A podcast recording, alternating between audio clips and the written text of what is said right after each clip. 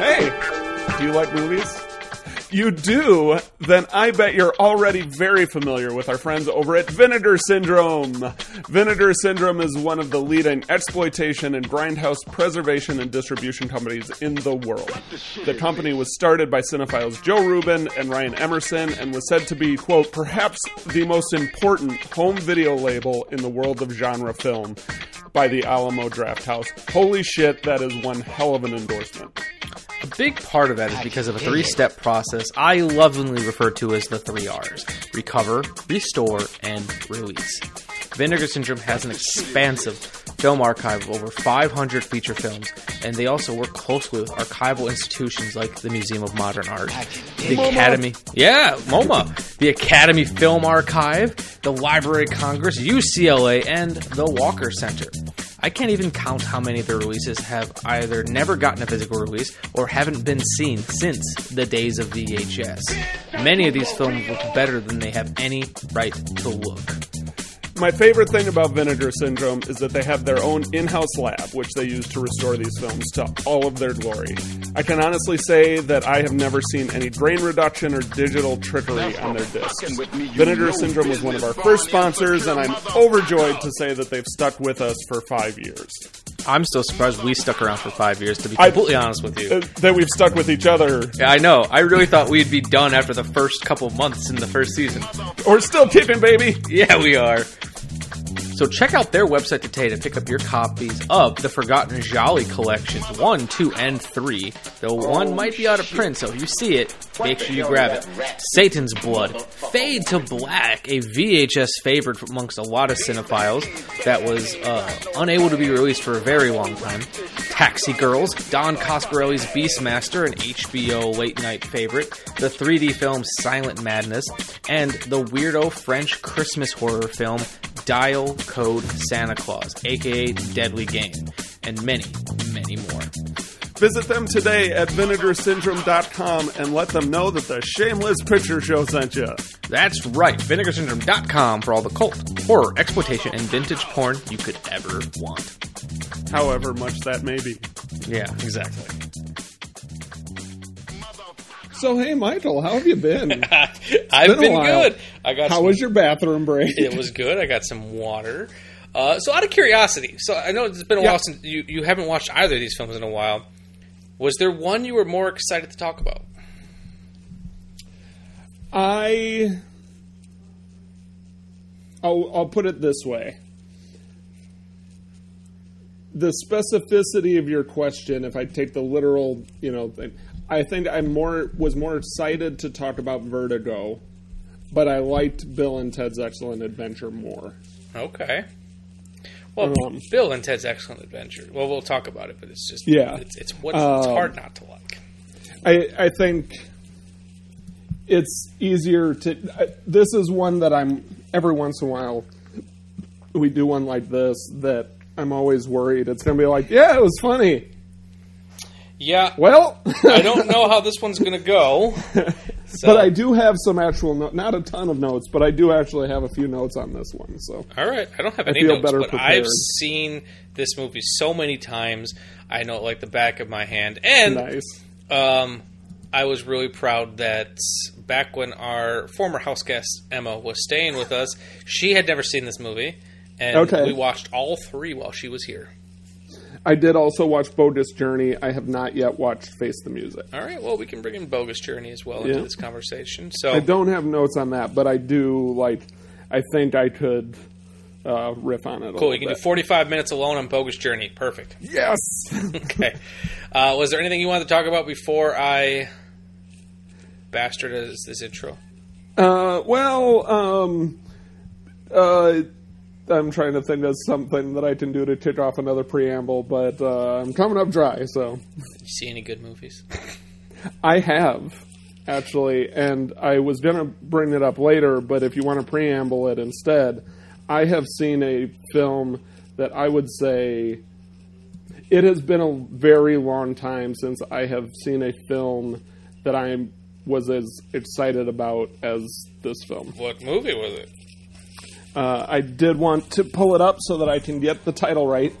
Was it everything, Everything, everywhere, all Everywhere, at? All at Once. That was like the best movie I've seen this year. so good. Joy?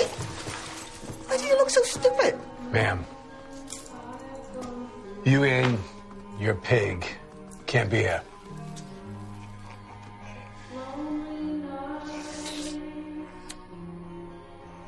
Is it that I can't be here. Or that I'm not allowed to be here. Hey! Okay. It's incredible. It made me laugh. It made me cry. Yes. Uh, it's yeah. I just and it's the same directors as um, Swiss Army Swiss Man. Army Man. Yeah, the Daniels and it's like They knocked it out of the park. that movie made me feel film. similar to how Swiss Army Man did, where it's like I just a, a mess of emotions and there's a lot to dig into, and oh my god, everything everywhere all at once was just. It's. I, I think it's going to be a movie that's going to have some real staying power. I've seen Yeah. some people online. there- There's a weird. I don't. I, well, you're not on social media, but there's a. I'm on a lot of movie pages, and there's a weird hatred for all things A24, the production company that put it out Okay. and especially in the the the world of um of um like horror groups Horror, yeah. because they they just just, like I don't know the, anyone who's been online who follows movie stuff has heard the term elevated horror yeah. and the the term elevated horror, uh, you know, was originally meant for things such as, you know, I can't think of titles right now, like The Witch, The Exorcist. yeah, uh, and you know they they started attaching it to movies like The Witch and some of these more artsy horror films. Um, but you know, elevated horror films have been around for such a long time. But people have just assuming that all things elevated horror are like shitty and terrible. Uh, so there's this weird hatred for all things A24. And there's a lot of people that say, you know, are saying everything everywhere all once is overrated and is going to be forgotten about. I don't think this movie's going anywhere, and I Yeah. think it's going to stick with people for a very long time. if I'm going to say this and I'm going to give you the option to edit it out because I don't want to put anybody off. I don't want to like I don't want to come off as Oh, you're just assuming I'm cutting this episode. or- Kidding. well, tell you what, if I'm cutting this episode, I'm going to run this edit by you because I I really I I don't think that any one person's opinion of cinema is better or worse than anybody else's. So much Okay. of of critiquing, so much of film analysis comes down to what you fucking like, and that's fine. Like, there's nothing wrong with that. But, But what you just described about the A24 hate, and I've seen it in other manifestations in other ways, it feels like that whole, like, that's too popular, therefore I don't like it mm-hmm. thing. You know, I'm cool because I like things that no one has ever heard of, and you've heard of, everybody's heard of the A24 stuff, therefore it's not as good. Mm-hmm. Like, I just get a little bit of that, like, twinge thinking about that particular reaction and like just because something is is mainstream mm-hmm. doesn't mean that it's not great yes. and just because it's something that nobody's ever heard of and is campy or or B movie or whatever doesn't mean it's also not great Yeah. So very similar, and for very different reasons, but very similar to that of our last episode, Vertigo. The fact that something like Everything Everywhere All at Once got made with a big budget is a fucking miracle. right And I'm glad that weirdness like this movie is getting made on on in a big way. like I I could be very wrong about this, but I I suspect my gut tells me that the people that are shitting on this film based on how you described it. Now again, I'm happily off social media, so I haven't been looking at the spe- specifics of the critique. That's why I'm on social media is to keep you uh, up to date. That keep me in the loop. I suspect if that same film was made underground with a tiny budget, same script, same cast, same crew, same everything else, they would love it Yeah. because no one's ever heard of it. Yep. One hundred percent. And and that to me is flawed thinking, uh, like a flawed approach to whether or not a film is good or not. Yep, and honestly, like uh, I I put it this way, um, I am I'm a big fan of A24. It's not to say that I've necessarily loved everything they put out, but I've liked a lot of it. Um, if, show me a production company that that anyone loves everything that they've put out, and holy shit, that would be a miracle. yeah, uh, but I- I guess I'll put it this way: any company that that put that produced both Moonlight, which is one of the best discoveries, and I'd say discovery, even though it was a huge fucking movie, but I hadn't watched it until my buddy Jordan came on the show to to discuss it. Any movie, any company that puts money into and makes a movie as as brilliant as Moonlight, but then also produces something as weird as Kevin Smith's Tusk is a company that I want to fucking support. right? Yes. Thank you. I, I am on the same page as you, and um, Like a- at some point, and it's going to be a very long time coming. I would like to legitimately go through their entire filmography and just watch everything they put out, just because Yeah. I have liked, maybe not loved, but I've I've at least gotten something out of everything I've watched from them. nice. So we stand A twenty four on this podcast. to use the young lingo. Absolutely. To use the young people lingo. What what the kids are saying nowadays? Yeah, yeah, it's lit. For shizzle. No, but sure. Warning! This movie podcast actually discusses movies. Be aware that it may discuss any of the following elements endings, surprise twists, unexpected cameos, and all manner of spoilers. Without further ado, please enjoy our feature presentation The Shameless Picture Show. Hello and welcome to another episode of the Shameless Picture Show. I am Michael Viers, and with me, as always, is my bandmate. Nick Richards. Hey, I came up with something.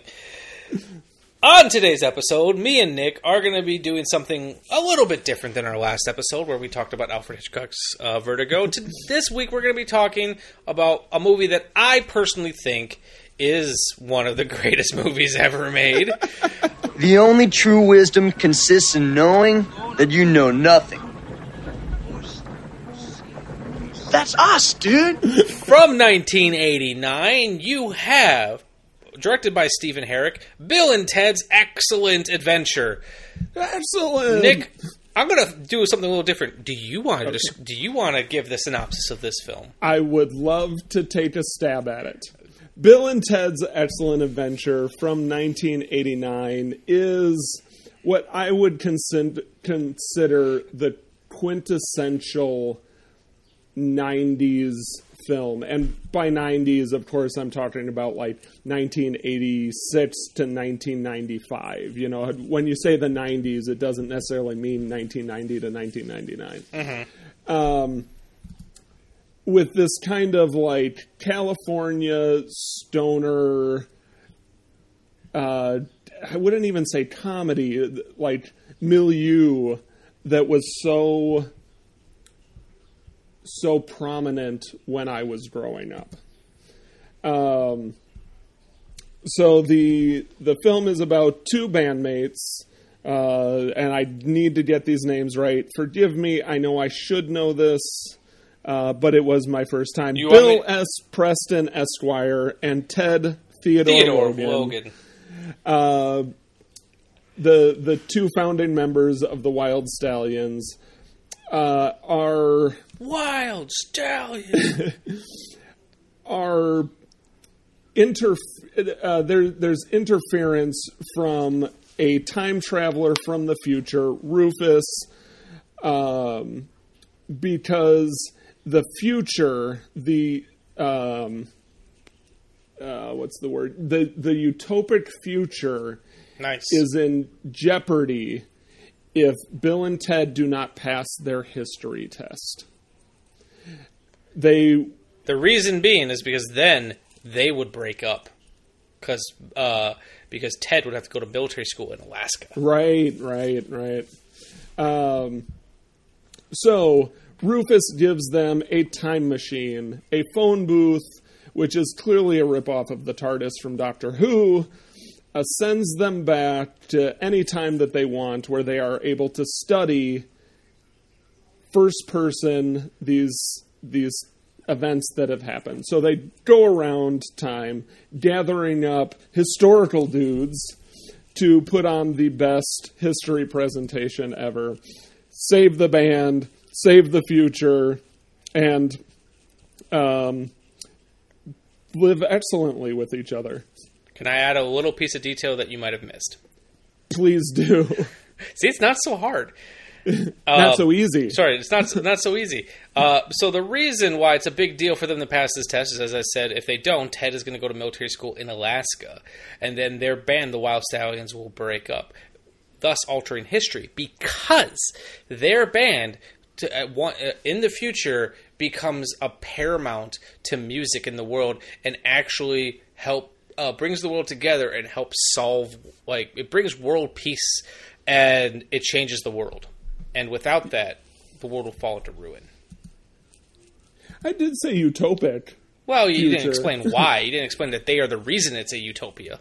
Are you getting all Hitchcock on me? Yes. Uh, anyways, play the fucking trailer. Whoever's editing this episode, play the fucking trailer. Just play the fucking trailer. Now, a motion picture so grand, so magnificent, and so vast, it spans 7,000 years. No way. Yes way.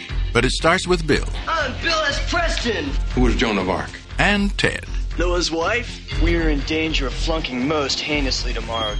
a force from the future, Can we go anywhere we want at any time? You can do anything you want. is putting history at their fingertips. Let's reach out and touch someone. They're traveling through time, How's it going, Royal Ugly Dudes? Put them in the Iron Maiden. Excellent. Execute them. Bogus. How's it going, dude? Faites-les jeter and they're making a big impression. Historical babes. Now they're home Buddy, get together. Remember who your buddy is. to trash the 20th century. You got a live one here. Keanu Reeves, Alex Winter, Napoleon, We're from history. Billy the Kid. Oh my God. Joan of Arc. Sigmund Freud. Tell me about your mother. You a musician? Beethoven. Genghis Khan! Abraham Lincoln. Party on, dudes! Socrates. George Carlin. We're history. If you guys are really us, what number are we thinking of? 69, dudes! Bill and Ted's Excellent! Excellent! Excellent Adventure. Party on, dude. All right, Nick. What did you think of Bill and Ted's excellent adventure? As somebody who listened to pop punk in the early 2000s and somehow never watched Bill and Ted's Excellent Adventure, I was very excited to see the Atari's reference. Not not that they referenced Atari, the Ataris, but The that band, the the Ataris, Ataris. referenced um, San Dimas High School football rules. Um, that was a, a fun treat for me. Um, so, what did I think of Bill and Ted's Excellent Adventure? Yes, what did you think? I was actually kind of blown away with how much I loved it. I was I was expecting to enjoy it in this kind of pet like, like nostalgic, like yeah, It, it, honestly, That was it has no reason to be as good fun. as it is. but it's better than it should be. Yes. And I really think that it comes down to the naive optimism. Like, optimism isn't quite the right word, but like, they're always so positive about everything. They're like, this is totally to work out. This is, we're totally to do this. And they're idiots, but they're so goddamn positive the whole time that it's hard not to love it all. I know it's it's. Anytime I watch it, it's so it's a movie I I I I I, lo- I, I I really liked as a kid, but it's weird. As I've gotten older, I've really grown to love it. Like I said, there's never a point where I disliked the movie. Yeah.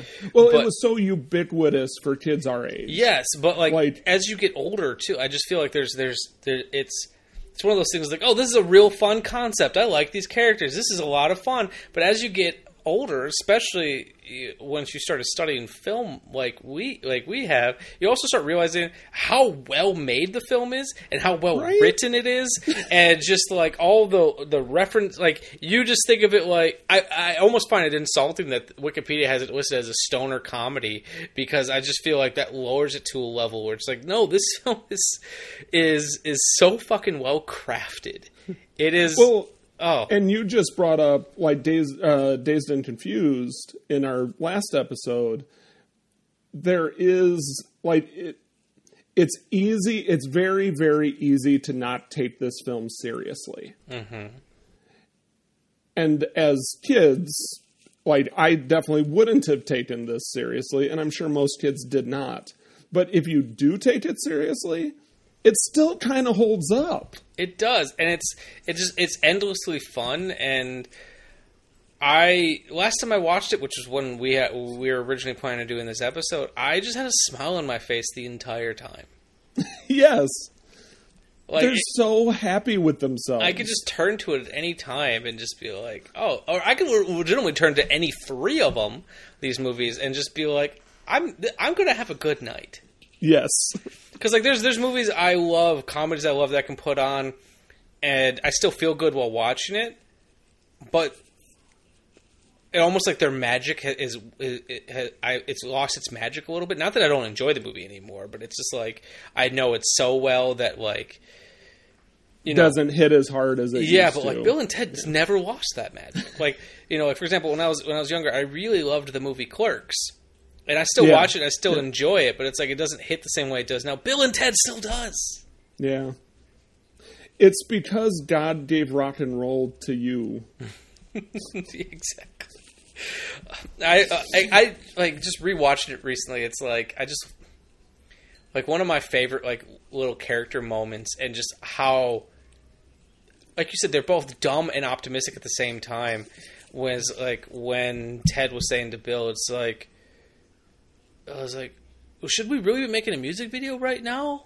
Ted, while I agree that in time our band will be most triumphant, the truth is, Wild Stallions will never be a super band until we have Eddie Van Halen on guitar. Yes, Bill, but I do not believe we will get Eddie Van Halen until we have a triumphant video. Ted, it's pointless to have a triumphant video before we even have decent instruments. Well, how can we have decent instruments if we don't really even know how to play? That is why we need Eddie Van Halen. And that is why we need a triumphant video. Excellent! the thought process is also backwards Yeah. and like filled with such naive. But like, uh, how can we get Eddie. Van Halen if, if we don't know how to play our instruments? Oh, well, that's why we make the music video. oh, okay. It's You- to a certain degree, this film feels like a bunch of like middle-aged writers and producers going, "The kids will really love this." But then they somehow created something that really fucking worked. Like, like I think about the the end where this history report then turns into the rock concert for mm-hmm. no good goddamn reason. God, Like, I can- I got the feeling that that history report on went, went on for like two hours. right? Like I can see the the writing meeting beforehand where they're like, yeah, and then they'll go into this like righteous guitar solo, and because the kids would like, you know, it it seems rem- one step removed, or it feels like a parody Mm-hmm. that was an unintentional parody. Yes. but that somehow as it ages, like instead now feels like a distillation of what the what the '90s were, like what the '90s was to us kids. It it gets more accurate the further removed from It's the funny because, like you said, are. it feels like a parody, but it also is what kicked off a lot of these trends. Yes, right. Like so, It's almost making it's fun of something that hasn't happened yet. which is very Bill and Ted. What is, but it's also like that's kind of why I still think Heather's works so well. Is it didn't want to date itself, so it created essentially its own lexicon and dialect and way of dressing, way of doing things, Yep. and then that became a trend. Yes. Yep. Um, it's funny. I'm, so I'm looking up Bill and Ted, and I'm looking at the screenwriters, and it's written by two guys, Chris Chris Matheson and Ed Solomon. And looking at their writing credits, it's no wonder that I like this movie because they I love I like so many movies they've done. Like Chris Matheson, he wrote both Bill and all three Bill and Ted movies. He wrote Mom and Dad Save the World. He wrote a Goofy movie. Um, Ed Solomon was one of the writers in Super Mario Brothers and Men in Black. Um, but what I found really funny is Chris Chris Matheson is the son of author Richard Matheson. Oh, that's beautiful. And it's like, wait, you're the son of the guy who wrote some of the most iconic Twilight Zone episodes of all time and wrote The Last Man on Earth? What? That guy, the son of that guy wrote Bill and Ted? I can see it. yep. But it it does like like think about the whole time traveling history report element. If you took Bill and Ted out of that equation, that's a Twilight Zone episode. Yeah. Like if it wasn't set in San Dimas, California in the late 80s, that's a Twilight Zone episode. Oh my god, there's this joke that still makes me laugh, and it, it, it was a joke that clicked in high school. Um, when I was watching it one day, and I love they were like, okay, if we were Napoleon, where would we go? Waterloo! and I was like, that's funny. yeah, yeah. And like, once it clicked, I was like, get that joke now. like it's, I, I, I'm trying not to have this just be like I liked this, I liked this, but like with Bill and Ted, it's kind of hard to really have a, a deep conversation about it. Um, but like I said, I just like looking at it from a filmmaking standpoint, uh, and even a screenwriting standpoint. This movie is just it's so well crafted. It's got a really incredible like just three act structure. Uh, going back to what we were talking about Vertigo in its own way, it doesn't. It, you know, it, I feel like all the characters do have resolutions, and Yeah, they absolutely. they they have a clear goal, um, and it's also doesn't get lost in its own time travelness, which a lot of time travel movies do. It all it all it's. I love that it uses time travel as a way to write themselves out of out of corners. I, I think what what is really like it's fun and interesting but also really effective in this film is the whole idea of idiots time traveling. Yes. Like when they're back in the in their uh, his dad's police station and they're like, "Oh, we're going to need a key for that. I know. We'll just in the future leave it for us here." Oh, here it is. like that entire section just feels like the writers are like how are we going to get out of this what are we going to do and just and how many times into as, it. as filmmakers or a film enthusiast of our age have you gotten into a uh, the rules of time travel conversation on, in films like Back to the Future and all where everybody's like, oh no, and you got to do this in order to butterfly effect back around, and what version of time travel is this this movie doesn't give a shit about any of that. Doesn't give a shit, and it works so be, because Bill and Ted are who they are like it becomes okay to not fucking worry about the rules of time travel, which then allows you to just sit back and fucking enjoy a time travel movie without ru- worrying about the rules. so in screenwriting there's a term called whiteboarding where um, you might know this, but I'm explaining for the people listening at home. Whiteboarding essentially is what you're doing. If you're sitting around, you ha- you have a movie you want to make, and you have a, you have a great concept. Like, okay, let's make a movie about um, I don't want to say stoners, but like let's make a movie about idiots time traveling. Okay, what can happen from there? Oh, okay, it'd be really funny if they went back to you It's know Bill- brainstorming, Yeah, it's basically. brainstorming. You're just putting all of your ideas up on up on the whiteboard and seeing what you have and putting it together. And I just really imagine they when they got to that section of the pol- of the police uh, uh, station, they're sitting there like, okay, they need to have like how are they going to get the key? Well, they can't just sneak in because everyone knows him. What if he just has the key in his pocket? Well, how did he get that? What if he used the time machine? And it's like, and then like, Like They you do- know, there was somebody in that writing room who was like, "You can't do like that. Doesn't make that doesn't work for the." And and they're like, "Shut up! It's Bill and Ted. Get over it."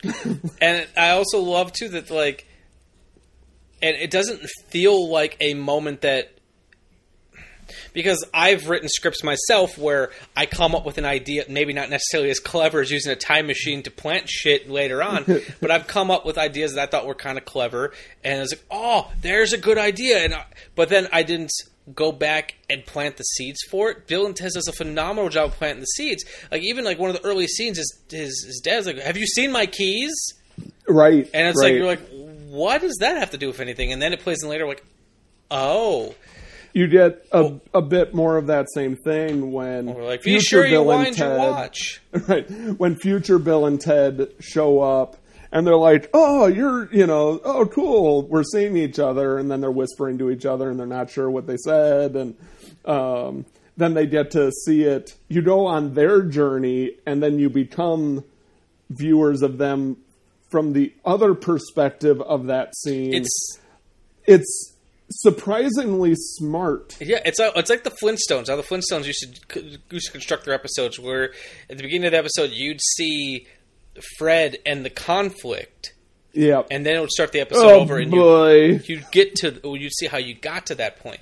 I would say if if I had to nitpick, the most unrealistic part of this movie is the simple fact that I don't believe Bill and Ted will remember to go and you know, set up all these traps because Ted couldn't even remember to set his watch, and he just told himself. Like I think there actually that would have been a really funny moment if there was like one trap he forgot to set or so. I don't know, but I, I just love that every time they're like, "What if we put a bucket there?" and then a bucket appears. Like oh, it's like, oh, it's su- that's such a clever way. It's they're having fun of time travel, and it's not to say other movies with time travel aren't having fun. Like Back to the Future is fun in a different way, Yeah, in a very it's like the- different they- way.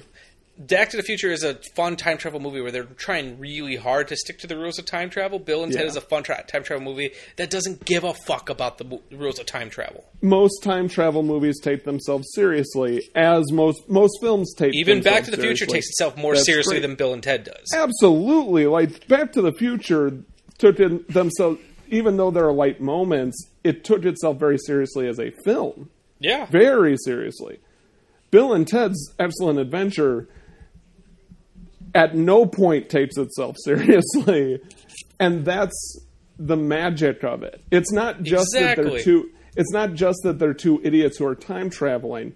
The whole film does not take itself seriously at all, and that is why it works. And I honestly, I feel like there. I wish there was more movies that didn't take itself so seriously. Yeah. Um, I my walk my takeaway from this film, like the way that I would describe it, my elevator pitch for this film, if I were writing it, was it's Peabody and Sherman for stoners. Yes. And while I don't consider it a stoner comedy, that's a No, perfect way to no. describe it. Like because it's it's not a stoner comedy, but it's a, definitely a humor style that I think appeals to everyone. But Yeah. yeah, But that that kind of dumb like It- it's almost like how like Kevin Smith's films were considered stoner comedies before he even was smoking pot because he had said like he's like my I was always labeled as like a pot smoker. My films were stoner comedies, and he's like I didn't smoke until after I made Zack and Miri make a porno. Seth Rogen Though- introduced him to weed. Nice. Though I would say I think the majority of the reason why the Red Bang films are considered stoner films is because of Jason Mewes, who is a huge stoner. But he's clean now, and that's what matters. Oh, nice. He almost I'm died sure- from drug and- overdoses many times, so I'm glad he's clean. Yes. Seth Rogen, however, is not. Yeah. He, no, I remember hearing a story like uh, Seth Rogen had an office at the Sony lot, and they had to fumigate it because like when they when, they, when he no longer had that office, someone was moving into it, and it just they opened the door and it just reeked. Yeah. Well, now he is like growing his own weed and selling like weed accessory. Like he has a whole separate side hustle yeah, where he is producing pot and pot accessories. Yeah. Pot And and, pottery. pot accessories. and pottery. Like he's and got some, pottery. he's got really nice stuff. Marijuana and marijuana accessories. That you just decide to go a day. and get- Yeah.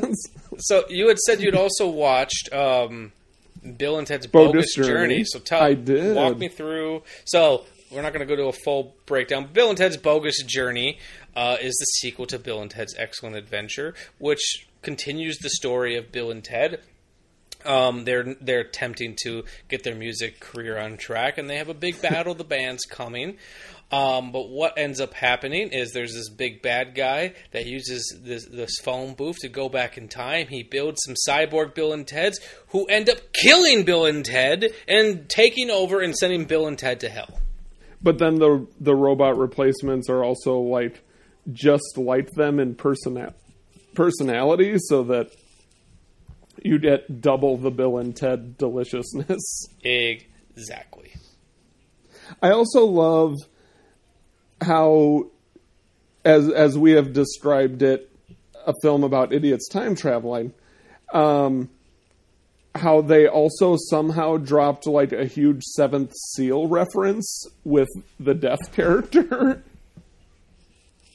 Oh yes, like and that was a re- that was a reference I never got when I was younger. yeah, but the the Max von Sydow. Um, Uh, well, not not that he directed it, but he starred in it. Film The Seventh Seal, like it's clearly a reference to that version of the Death character, the Grim Reaper character. and I love that William Sadler played that role. and he's so Committed. funny. He's so funny.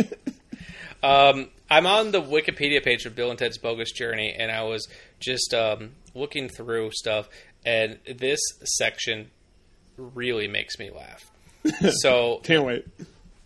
the name Station was the result of a leftover editing typo, according to the movie's writers, Chris, Matheson and Ed Solomon. They had cut a scene from the script labeled Interior Police Station, but had left Station part dangling. And as they were drunk at the time, both found that saying Station in a tiny Martian voice was hilarious, and the name stuck. That's amazing. I just love that they were drunk and like, this is so funny.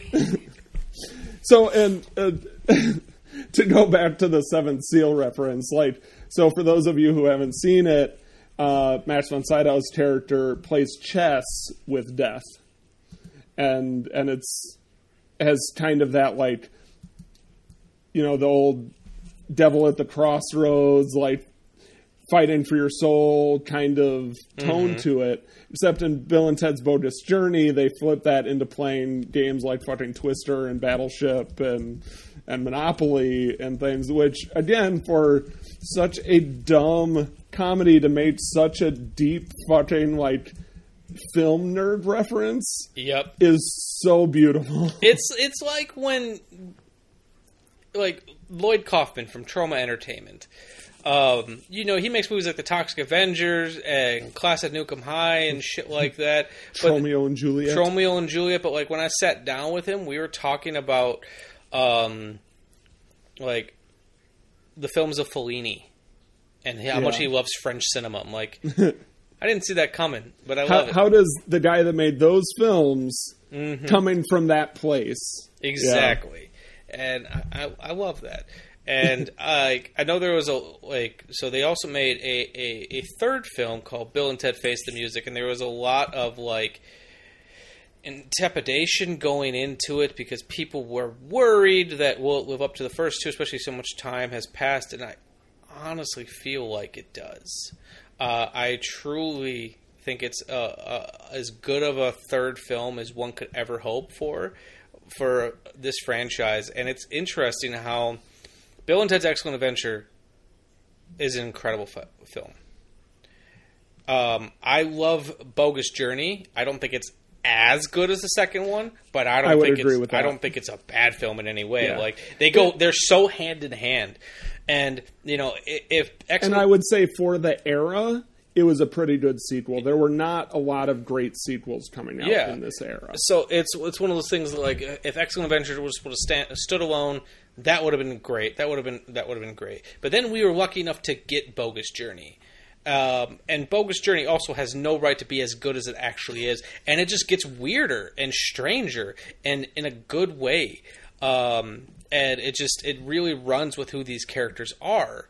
It wasn't just a rehash. Yes. it, it did bring new It content, which is expands the world. Yes, And I think um, Bill and Ted Face the Music does the same to the point where like it actually made me cry. Like it's it's a Oh. really good movie. And now uh, I have not yet seen Face the Music. It is on to. my to watch list. I am excited to to finally tackle that. But and what I think it does so well is it understands who these characters are. Okay. Um, and it understands like I guess I would underst- I would say it understands that these characters need to grow because in each one of these films, these characters, while still lovable idiots, have grown, okay, and I think th- it has a really great conclusion. I can't wait to see it. And I think they could easily do a fourth one. Oh, wow. Um, I will say, uh, not Bill and Ted will probably. Be, I, I could see them being in it, but in Bill and Ted Face the Music, I'm not not going to spoil anything for you. They have they have they each have a daughter, and I think I could definitely see adventures with those two. okay. Bill and Ted, the new class. Yes, yes. Oh, Bill and Ted Next Generation. Yes! Bill, Bill and Ted Junior High. Which I gotta say, um, since since you brought up the next generation, I don't know if any of our listeners realize this, but I enjoy Star Trek to a certain degree. I was actually referencing Degrassi, but yes. Oh, were, they next generation also? Yeah, they had Degrassi Next Generation. Fuck. Which one came first? Uh, Like, oh, Star Trek definitely other? came first. Oh, Okay. Well, Degrassi was around longer, but Star Trek: The Next Generation came before Degrassi. Okay. All right. Um, so I've been watching some of the new CBS Star Trek shows, which I had not. I finally tackled like Star Trek Picard and um, Discovery, um, and god damn, are they good? I want to watch them, but like I feel like I would get so much more out of them if I've seen more Trek. I I would agree. Uh, in especially I Picard, I don't need think to- it's yeah. Discovery you could watch just like any of them. Yeah. Well, Picard you need to watch Next Generation in order to fully appreciate some of the moments that they put in. I got so pissed off that uh, as cause I like to watch things in order. yeah. and I was watching through the original series and really enjoying it, and it was taken off a stream. At least taken off the streaming services I have. I don't Yeah. have Paramount Plus. That's why I finally caved and got Paramount Plus for Star Trek. But like I've been on, I've been looking. And granted, it's not that bad of a price, but I've been looking everywhere for for the for the Blu-ray because like the Blu-rays are not much more than the DVDs. And if I had to choose, if I had to pay like 10, 20 bucks more, I'd rather get the higher Right. quality. And Yeah. it's like sixty bucks for the original series, which isn't terrible, but it's like I want to pay right now. And, Mhm. and then like because I've really wanted to get to this.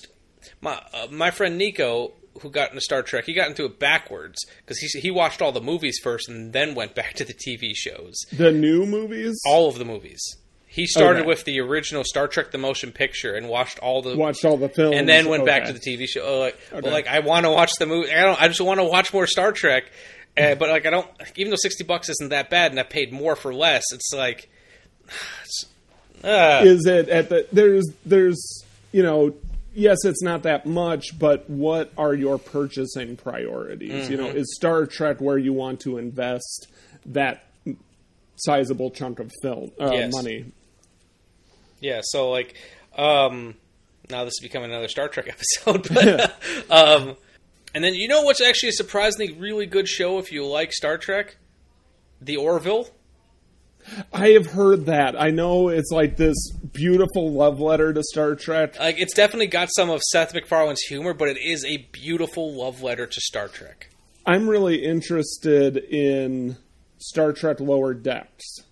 Oh, the cartoon? Yeah. The the the new animated version that's like all of the people that don't matter at all in the like Starfleet hierarchy. They're all of the low ranking. I love that something like that exists. And honestly, that's my issue with Star Wars. I wish Star Wars would start doing stories about people who don't matter. Right, right. It's such a departure for Star Trek, and I'm really excited. I have not started watching that yet, but I'm Yeah. excited to. Well, let's let's let's get your final thoughts on Bill and Ted, and then I I. I want to talk about uh, something I've watched, and then um, a movie I got to review real quick. So, final Um, thoughts on Bill and Ted. Final thoughts. It was. It. Here's the thing: if you've already seen Bill and Ted, then you already have your feelings on it. So I'm going to specifically be talking to those who have not seen any of the Bill and Ted films, as as was my experience. I never saw the film when I was younger just because of circumstance, Mhm. right? You don't actively like, oh, I'm going to make sure I see all of these while they're hot when you're 10 years old. Yes. You know, you just watch whatever your parents put on or or you like the cover of it blockbuster before your sleepover, you know. That's and then as I got older, it didn't seem worth my time to watch a film about idiots. right? Like there there's so many things I that I could watch. So funny. I don't have a time to watch a movie about idiots. like it's not that I was avoiding it. It's just that Oh, like that's the quote Bill and night. Ted versus Citizen Kane. You know what? I should probably see Citizen Kane. Bill and Ted versus The Godfather. You know what? I should probably. I want to see all these crossover movies. Bill and Ted versus Apocalypse Now. Well, I should probably watch Apocalypse Now. Bill and Ted versus You're the Hunter from the Future. but that one I saw coincidentally. That's no, that's fair. Like that was something that somebody else said, "We're putting this on right now," and forced me to watch. it. I'm like, okay, I'm in. I love it.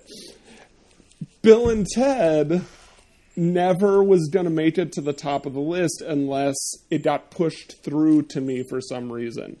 What pushed it So through? I can't remember if it was this show or my wife. Okay. I think it was Raina that was like, "Yeah, no, you got to see Bill and Ted." And I'm like, "Okay, let's watch it." I was always down to watch Bill and Ted. I was never avoiding it. I was never like, "No, I'm not going to enjoy that." It just hadn't come up. There was just always something more important to watch, seemingly, having not seen the films. So for those in my position, my former position, I would say it is worth your time to watch this film. It is it's not a brilliant film by any means. It's not a life-changing film, but it is so much more than just a film about two idiots. Yes. Is that does that feel right? No, I think that uh, that's 100 percent Cool. right. And what I will say is, it's a film that knows exactly what it is, and it plays to it plays to its strengths. Yes.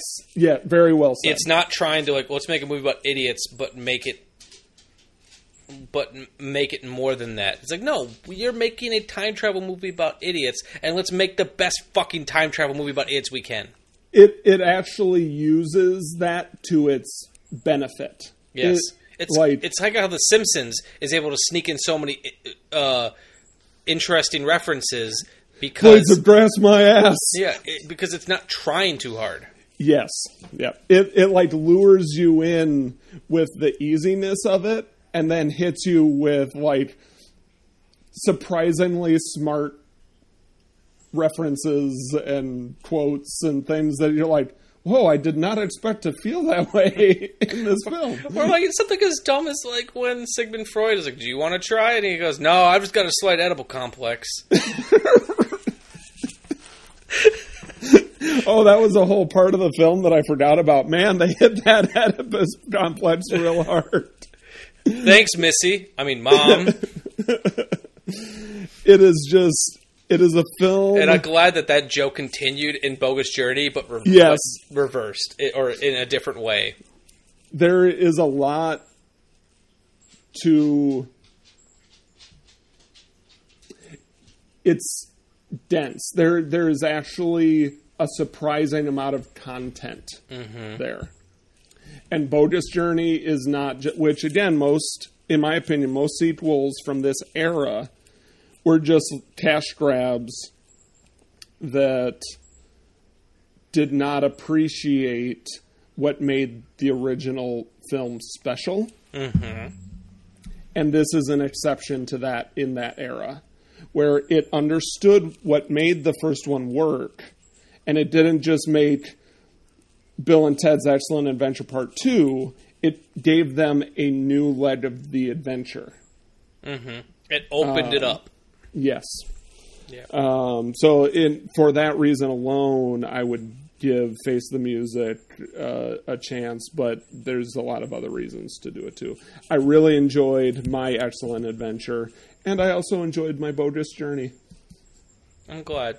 I'm glad. Um, so yeah, that's um, that's Bill and Ted. Oh, and I guess one thing I will say, if uh, not that you need more reasons to check out Face the Music, but it was also directed by the director of Galaxy Quest. Uh, which I have not seen. Okay. Normally, I would not feel like we need like we need to do a Galaxy Quest episode, but as a Star Trek fan, we have to do a Galaxy Quest episode. That's our next episode.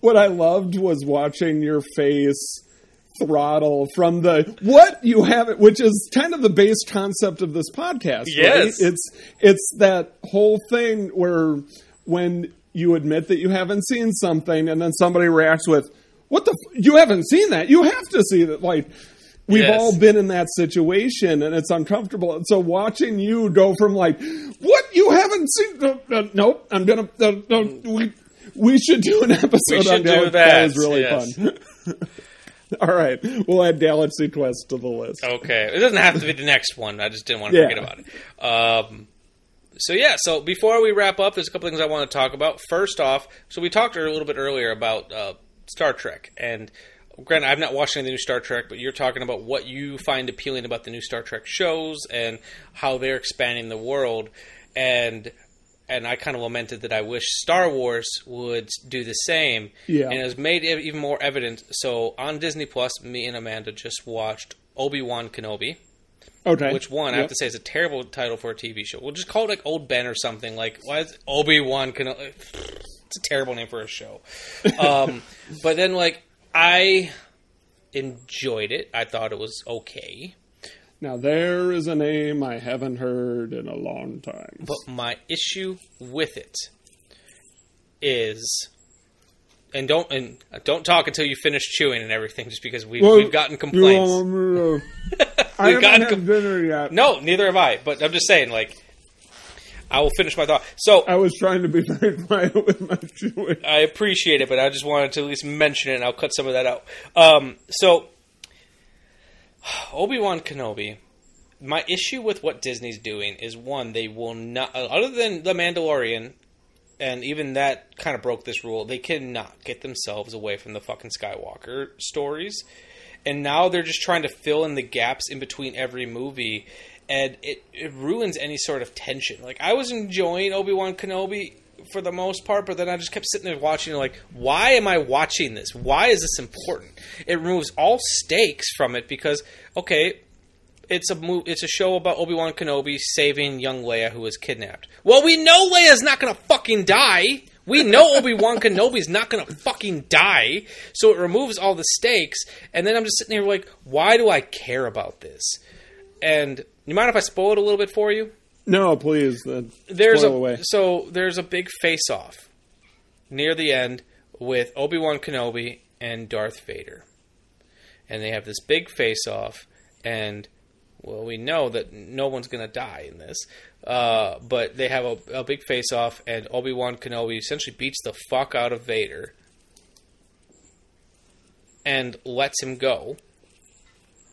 That it- probably won't come back to bite him in the butt and it pisses me off for that reason alone because it's like one it, it ruins Obi Wan's character because, like, yeah, oh, he's not gonna kill his former apprentice, but you've just fucking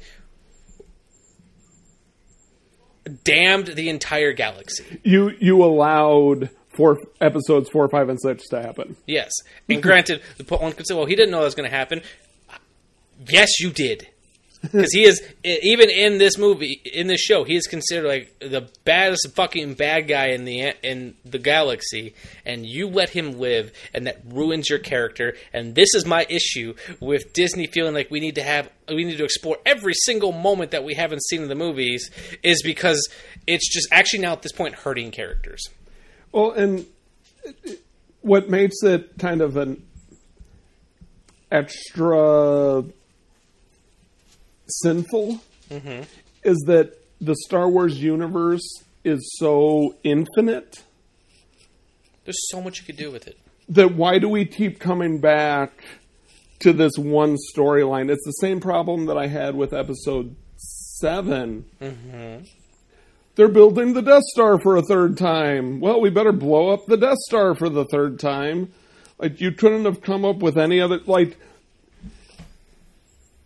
I was okay with them rebuilding the Death Star for Return of the Jedi. It kind of still felt okay. But now you're just rebuilt like why are you retelling the building of the Death Star story? Mm-hmm. I there yes, that storyline was good. But if you're not going to explore some different story, why are you making another Star Wars show or movie? Yeah, and it's like I feel like there's things we could have done with the character of Obi Wan Kenobi in between episodes three and episode four that didn't include Vader, that didn't include uh, Princess Leia, that didn't include Luke. And I feel like the Mandalorian succeeded at that. The Yeah, Mandalorian kind of went off on its own. But even that And- kind of like shit the bed a little bit near the end when of course Luke Skywalker has to be the one shows that up. comes That's true. I'll give you that. I like that, and then like I don't know. Like I, for me, it didn't ruin the It didn't Mandalorian. ruin it, but but it lost a little for magic. all of the people that were like, "Yay, Luke Skywalker," I was like, eh. if you if you took that out, I Mm-hmm. probably would have liked it more. Yeah, me too. Yeah. Um, so I just had to get that off my chest because like I, you know, while I didn't really like the Boba Fett TV show, at least it was trying something. It I was, only got about halfway through it. Terribly unsuccessful and boring, but it tried. I enjoyed what I saw so far, but I don't know where it went. Well, and I will say another spoiler. At one point, they just kind of like lose faith in Boba Fett as a character, and then there's like a whole episode that's essentially a mini season of The Mandalorian where they just kind of bring Mando back in. nice. Okay, yeah, I didn't get that Yeah. far. Um, so yeah, like I'm glad to hear that Star Trek is thriving. I grew up always liking Star Wars more, but I don't know. As I'm getting like, and I feel like in my heart of hearts that might always that might even just be my always might be my slight preference.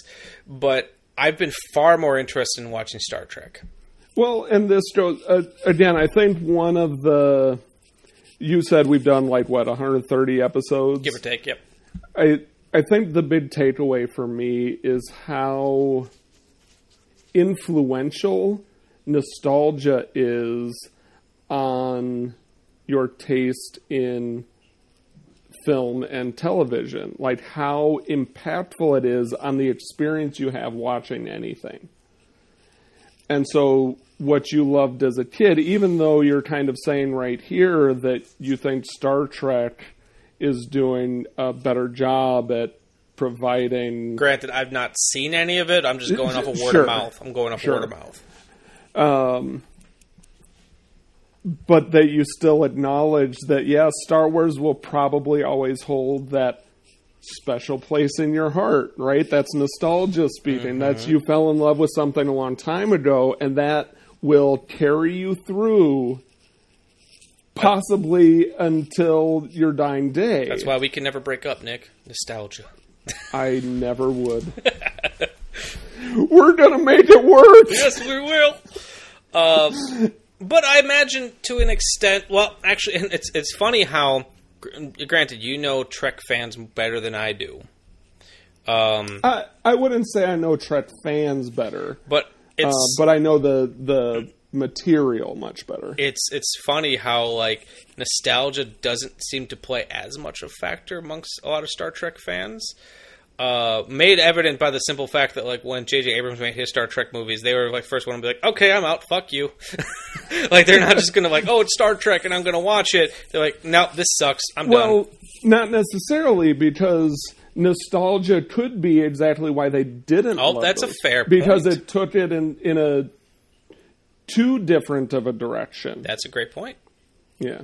That's a great point. I actually liked those movies, and those are the movies that kind of. I didn't. I should say I liked the first one. I don't know how I felt about the second one. Never saw the third one, but I liked the first one enough that it was like, hey, there's something to this. I want to. I'm a little more interested in checking out Star Trek now. And then uh, before our first episode, I had some interest in it, and then our episode, our episode on Next Generation is kind of like, well, I want to go check this out, but I want to start from the beginning. And Yeah. Yep. I did like the the J.J. Abrams films. I kind of see them as a little bit of a separate thing. I love that Star Trek worked that into the continuity, though. It is a different timeline. Yep. But also, Yep. because the And I- movies did themselves, the same timeline. And I think that is exact. Like they framed it in a way. Had they not framed it that way, I would probably have more issues with it. That's a better way to say. Star Trek is was doing multiverse shit before anyone else Yeah. like different Yeah. timelines and he- there's another place that like is finding time using time travel to its advantage. Yep. Um, also, I have always respected the acting of Patrick Stewart. I think he's fucking incredible. Mhm. Oh, Audrey's coming to say hello. Oh, hi, Katie. Um, but goddamn, in Star Trek Picard, he is knocking. He he is doing such an incredible performance. And like you were saying with Bill and Ted in Face the Music, I was impressed with how much they let the character of Jean Luc Picard evolve, Mhm. change. You can see how age and the circumstances that they set up between the end of Next Generation and the start of Picard, how it has changed that character. Mhm. And as a result, you're getting a different version of Jean Luc Picard that still feels contiguous. Like it doesn't feel like a departure from the character. You can see exactly how Jean Luc Picard became this. It still feels like the same character, but he is making different decisions than he would have in Next Generation. Um, and then the the last thing that I'll say on it is there is a moment in the series where, um, so in this um, storyline, Data has, and and this is because of something that happened in a movie. I think it's kind of hard to keep it all straight. There's so much. Um, Data has died Okay. um, but he has what you would consider daughters in this. So one of Data's daughters asked Picard. Um, I want to get the order of it right, so give me just a second. He goes, "What did you think of Data? Like, what was your opinion of Data? Who, who was he?" He made us all laugh. Except when he was trying to make us laugh. And you loved him. I, uh. Yes, in my way.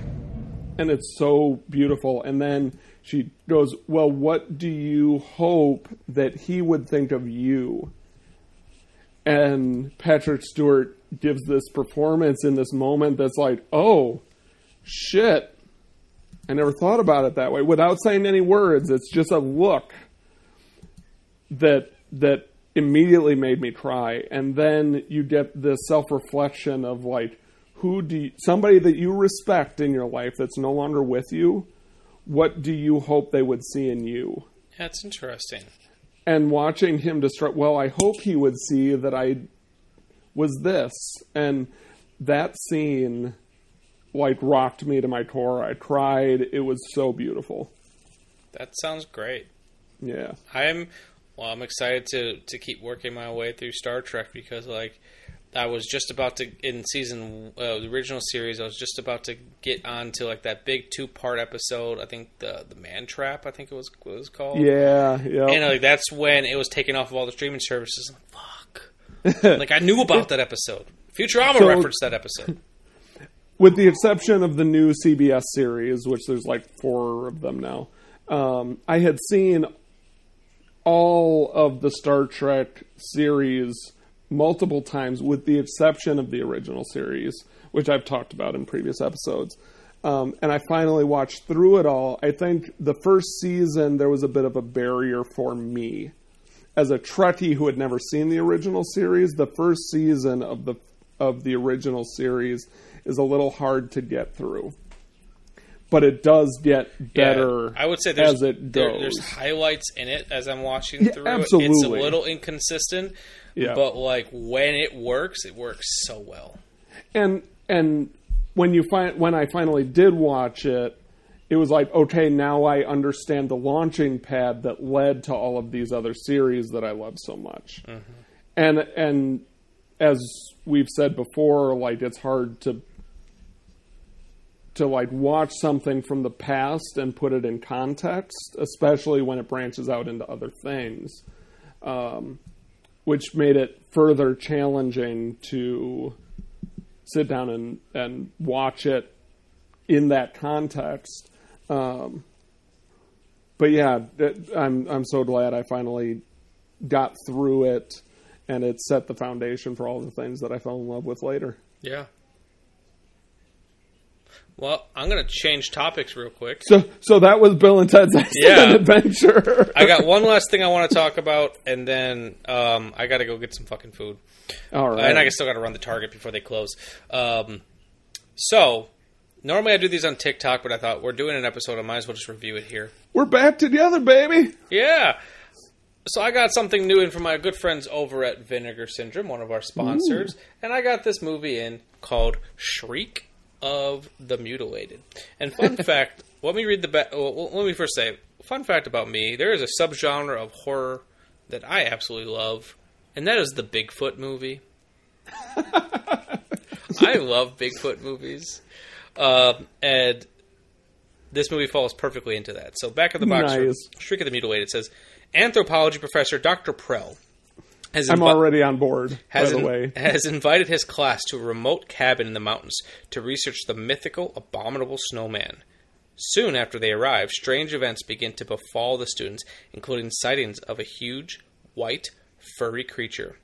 When several members of the group go missing, only to be discovered dead, their bodies their bodies horribly mangled, fears mount that the legendary monster is very real and out for blood.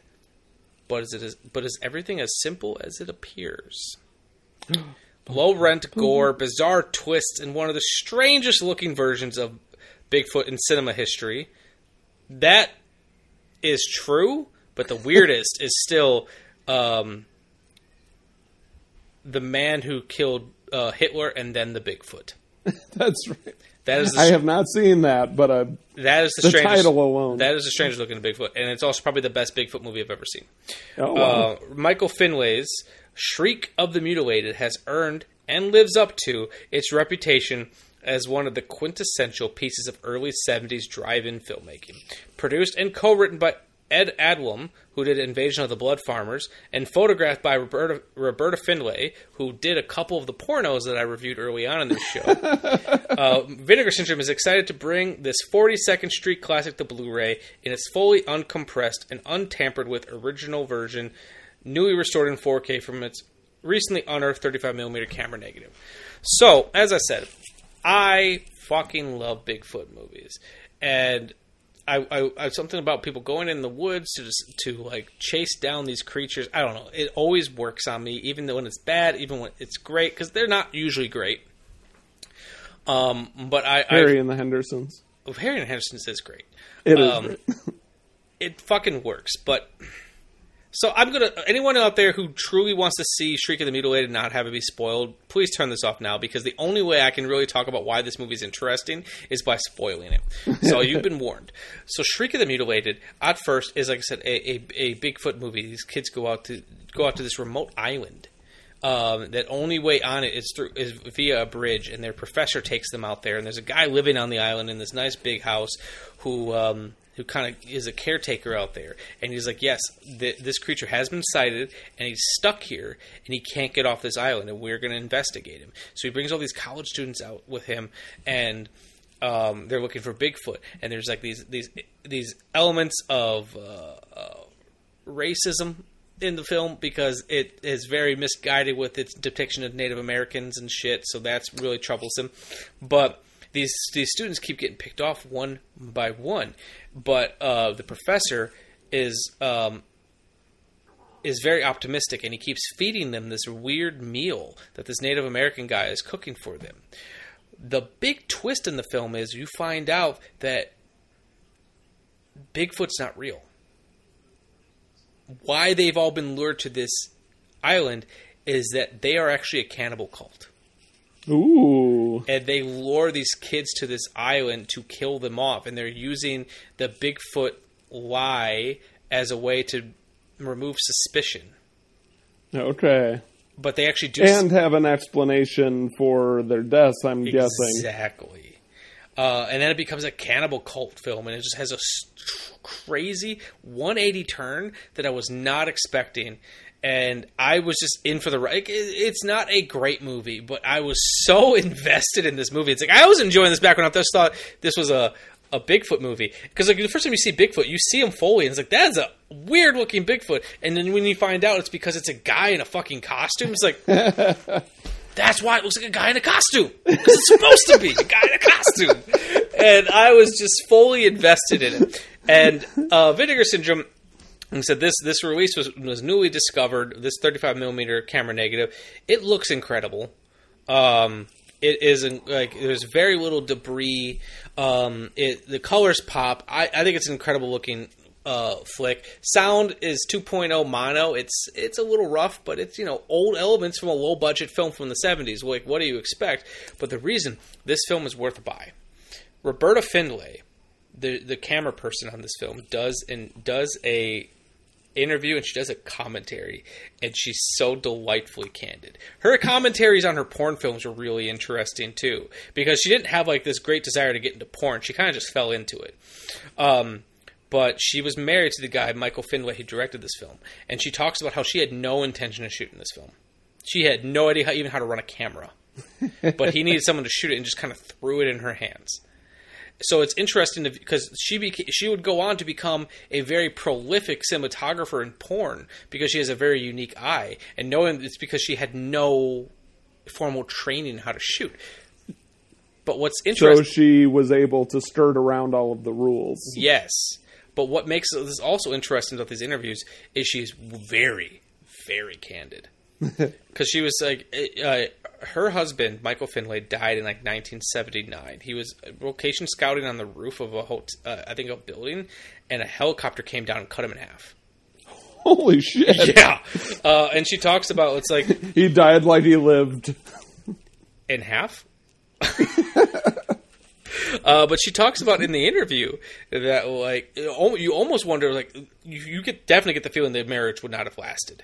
Um, because she was like yeah Michael back when I met him he was making these films uh, these really grotesque gore films about women getting cut up. And I and she's like I feel like if he wouldn't discovered filmmaking he would have been doing this for real. Like and just like she's this rough like old woman just like being very candid. She's like, "Yeah, I don't remember making this film. I really had no interest in doing it." And it's like, Jesus Christ! So her candid interview about making Shriek of the Mutilated is phenomenal, and um, she did this porno film called Mascara, and her commentary on there, which I never thought I'd sit through a commentary for a porno, but it it is incredible. Makes this a must buy. Honestly, I truly believe nice. that. So the special features there's it's um, brand new commentary track with cinematographer Roberta Findlay. Um, there's a 13 minute feature called Yeti Again. Uh, that is an interview with Roberta Findlay. That's the one I'm talking about. That's great. Uh, So Bad, So Great, a brand new interview with producer and co-writer Ed Adlum, uh, The Wilds of Westchester, the locations of Shriek of the Mutilated, which I had a lot of fun with. And there's an audio essay by cryptozoology author David Coleman about the history of Bigfoot cinema. So, I don't know. This hits all my sweet spots. Shriek of You the Mutilated. so excited It's- talking about this. film. It's it's like you know on Letterboxd how you can get something a star rating, but then you can put the heart. Like, Yep. Let's be real. This movie is probably a two, two and a half, no more than three star movie, but it gets a fucking heart. I actually went through recently. I, I mentioned before how um, I went through and updated my Letterboxd.